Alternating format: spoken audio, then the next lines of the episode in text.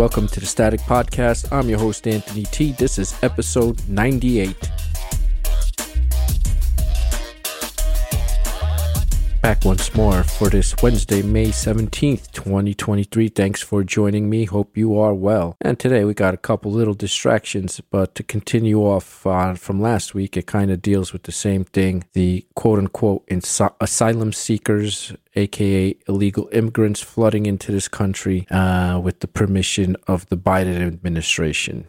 Now, the left is throwing around this word asylum seekers uh, all over the place when they are illegal immigrants.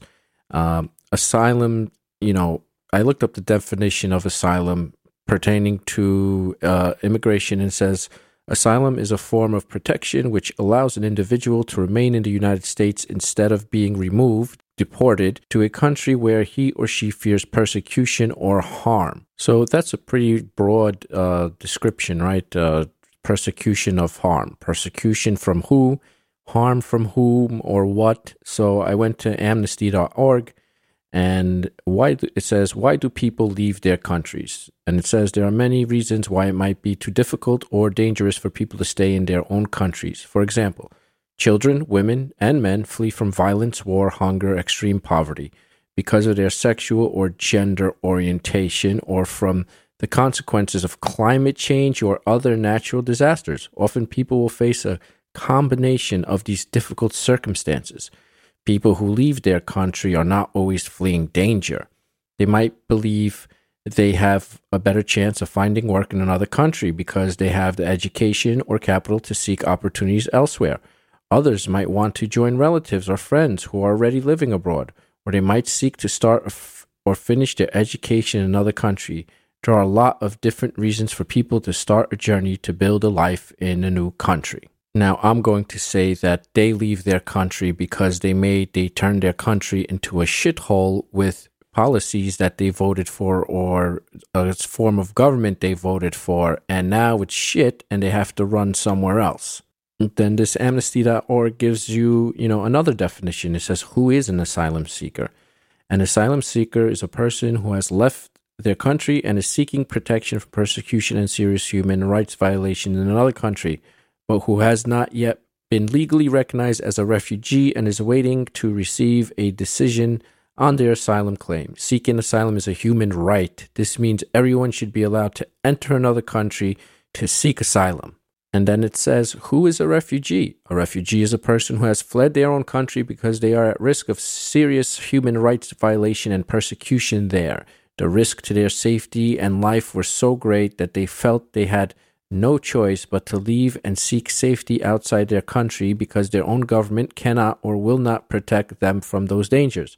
Refugees have a right to international protection. So, pretty much anybody should be able to just go and come to any country and say, hey, I'm in danger in my country. I want a better life. I'm staying here. And that's it. And there's that's it. There's no more immigration properly things of moving to a different country. You're just kind of like, I'm just moving here. There's a bet because it doesn't have to be in. It doesn't say what danger. You could say, hey, I don't have a comfortable life in my country and I, my government's not doing anything to ensure that to me, so I'm leaving. I could go to America, they put me up in a five star hotel, give me video games, and I'm chilling, you know? And this is pretty much what's happening now. But one of the interesting things. So now all these sanctuary cities, uh, typically Democrat cities, and uh, in Brooklyn, they wanted to put house some migrants in a public school gym in Williamsburg, which is uber progressive leftist, and they didn't like it. And city officials say they need to use several more school gyms. This is to house migrants that are flooding right into New York City. And that's prompting a strong response from many parents. We just talked to Mayor Adams about this. Yeah. Lizette Nunez has more from Williamsburg this morning. Lizette, what's going on? Hey, good morning, ladies. And a rally is underway right now in Williamsburg. We've seen parents, uh, we've also seen students, grandparents. We do have a second camera going around at this rally. It is taking place right outside the gymnasium. You might be able to hear. Okay, you're taking a look right now. Looks like there are some students going around with signs out here as well. From talking to some parents, also grandparents, I've been hearing here on the ground that some parents did not bring their children to school today, whether that was in protest protest to the migrants being housed here at this school gymnasium. It's still unclear, but once again, we are taking a look at students, parents, grandparents. They've been walking outside these two William Williamsburg two public schools. Now, we also learned this morning that about 20 migrants, they were being housed inside this gymnasium, but around 2 o'clock in the morning, they did bust them out. From our understanding is that right now there is currently no migrants staying at this gym, but it's still unclear whether or not there are any other plans to bring migrants back.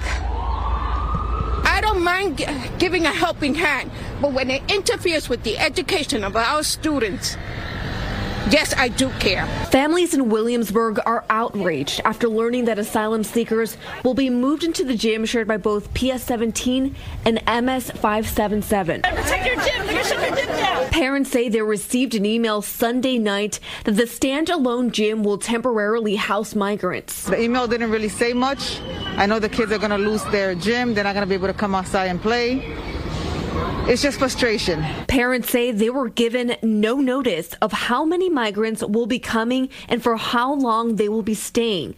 For now, the recently renovated gym is off limits. The kids will effectively be under a lockdown during recess. They waited like two years for the gym to get built and to come outside or winter locked up in the school. Other schools have also been impacted by the migrant crisis. In Coney Island, the gymnasium at PS 188 has been converted into a temporary shelter for adult asylum seekers. And let's be clear on the plan with the school gyms. These are 20 self standing gyms that currently is on our list of potential locations. We have not identified that this is going to happen. This is not every school gym. The mayor really got to look into the law into what's permissible and not use our schools, a place of education. So it kind of clips off right there. But hey, you get what you vote for, people. Good for you. Um, there's also another statement that was from Fox News in the article. It says, There's no safety, said Virginia Vu, a PS 14, 17 PTA mom. They are giving us one safety officer, just one. We only have two for a school of 700 kids. Um, parents at PS 17 said they are primarily concerned the gate to the school's gym has been left open so migrants can come and go freely with the school just feet away. Now, this smells awfully like Martha's Vineyard when they shipped a couple of migrants up there, remember?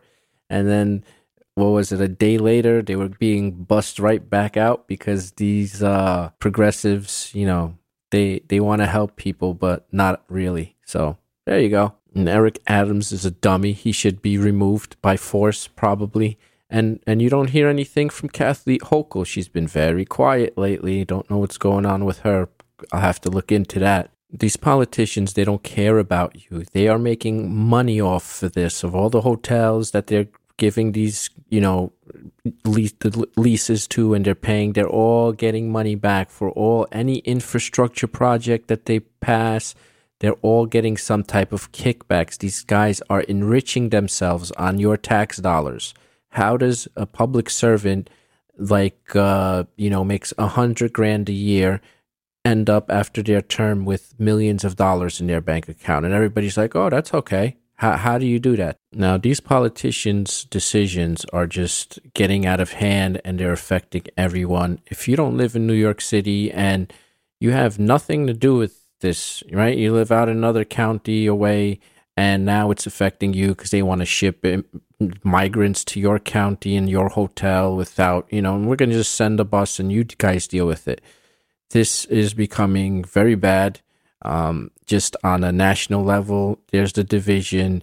Uh, between states, there's division. Now there's division within counties and cities in states, and it's just getting worse and worse. So if you ask yourself, I've asked myself, like, where we go as a country, right? How do we change this or restore this country to what its its resemblance of what it was designed to be and and what you know wh- where do we go to have some you know unity as Joe Biden was supposed to unify this country. I listened to Steve Deace, He's on the Blaze TV network and he had a very interesting quote unquote like a monologue or it was pretty much a rant, but it summed it up. And Steve Deace is a, like a political analyst. He was on the Iowa caucus. He ran uh, Ted Cruz's 2016 campaign. So he's kind of in the know.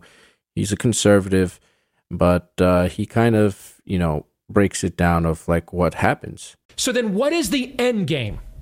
And here's what I said back to my friend this is a false choice. Prudent policy and governance is the disruption. It is the disruption, folks. Otherwise, what is the point? And if you don't believe that prudent policy and governance can work anymore, then you're the fool. Get your guns, get out in the streets, start shooting now. You're the bigger fool. I don't believe prudent governance works. I don't believe good policy outcomes works, but I'm going to stay in my home and do nothing. I've so in other words, I've given up on the system, right? What's the point of voting? What is the point of voting? Ultimately, it's supposed to be for good policy outcomes. If you don't believe good policy outcomes matter anymore, then why are you at home? Why are you part of some militia group? That is the disruption. There are only two options. It's not the two in that text. There are only two options. And those two options are good policy governance or civil war. Those are your only two options. Not an endless troll, not an endless clickbait industry, not a going, the idea that we're just going to sit here for another 10 or 15 years and slowly devolve and say the worst things about each other, and then afterwards, hey, have you guys seen that new series on Netflix tonight? No, nope, nope. We may not be serious. These people are.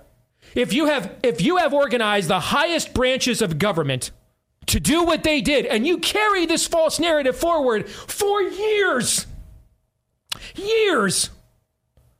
The idea that the answer to that is to continually remind people these are bad people. These are untrustworthy people. Don't trust where these people work. Don't trust who they vote for. Don't trust what they support. Don't trust the systems they're a part of. Don't trust the institutions they belong to. Okay, but then what? I'm asking. Help me. But then what? What is the option then? To, to what end? It's always been about the outcome. If we're not here for the outcome, then what are we here for? Join the militia group now. If prudent governance and good policy can't make a difference. And by the way, there are times in history that it cannot make a difference. In less than two months, we're going to commemorate an anniversary called the 4th of July. What is that a commemoration of? A time and a place when good governance and prudent policy was no longer going to make the difference, right? Yes. And so what did they do? Well, we know. They declared war. They seceded from the United Kingdom. That's what they did. They seceded from the British Crown, issued a document of secession. Then get going on this, then. You might even be right. I might be wrong that it is too late for that. Here's what I know, though, is a false choice. I'm just going to continue to say it is too late, but then do nothing about the fact that it's too late. That's the false choice. I would prefer not to fight a civil war. Do I look like someone ready to go fight a civil war? I would argue we've barely tried for a generation. We have barely tried prudent governance. We barely tried policy outcomes, barely tried it. We wasted a generation voting for a bunch of people who hate us. There's a few places where we did try it. Florida, where I live, Iowa. Well, hot, holy hell, lo and behold, look what happened. When I started in Iowa, when I started my activism in Iowa, Democrats had more control over this state than they had had since the frickin' Civil War. They are now extinct in this state. Extinct. Don't lecture me about how to beat them. I did. We did. We did it. We beat them. How did we do it? Good policy and good governance. In Florida, for the first time ever, there is not a single Democrat holding statewide elected office. How did they do it? Good policy and good governance. In Texas, why is your border overrun still five months after your governor declared an emergency invasion? Bad policy, bad governance. If we don't believe that works anymore, then tell me the only alternative at that point is well, the history books show us what the alternative is. Sumter, Lexington, Concord, those are your alternatives. Get busy living or get busy dying. Get the hell off Twitter get iTarget Pro and get ready for what's coming. Time to be adults about this once and for all. Mm, that's there you have it. Sorry, it's a little bit of a long clip, but uh, I think he went on further and he still, you know, there was a person that wrote in a letter and he kind of read him the out also. Uh, it's this is where we're at in this country. It's gonna if if we don't really get involved and get some of these people out of office and these policies that they impose, it's that the only option is civil war because it's gonna be too late. You, they're gonna tie your hands up and you're not gonna be able to do anything. You're gonna be stuck. We're so divided right now. It's like that guy's a racist, that guy's a groomer, and just back and forth, back and forth, back and forth. And meanwhile, these politicians, they're they're enriching themselves off of all this stuff, and we have to suffer because the policies affect us directly, our neighborhood, and our schools, and our children. And uh, I'm, you know, it's to make that choice of of having a civil war is uh, pretty crazy. But according to amnesty.org, I could just go to Canada, be like, I'm looking for asylum. It's crazy down there. And I'm just going to keep moving north until I end up in, what is it, China, then Russia, Russia, then China. I'll just keep going, keep looking for asylum. I don't know, wherever it ends. Um, that's all I have today. I am your host, Anthony T. This is Static Podcast. You can reach me at staticpodcast.net. Like, subscribe, donate. This is a value for value podcast. Get yourself a new podcast app at newpodcastapps.com. It's a new app where you can stream Satoshis, which are little bits of Bitcoin. Um, there are no ads here.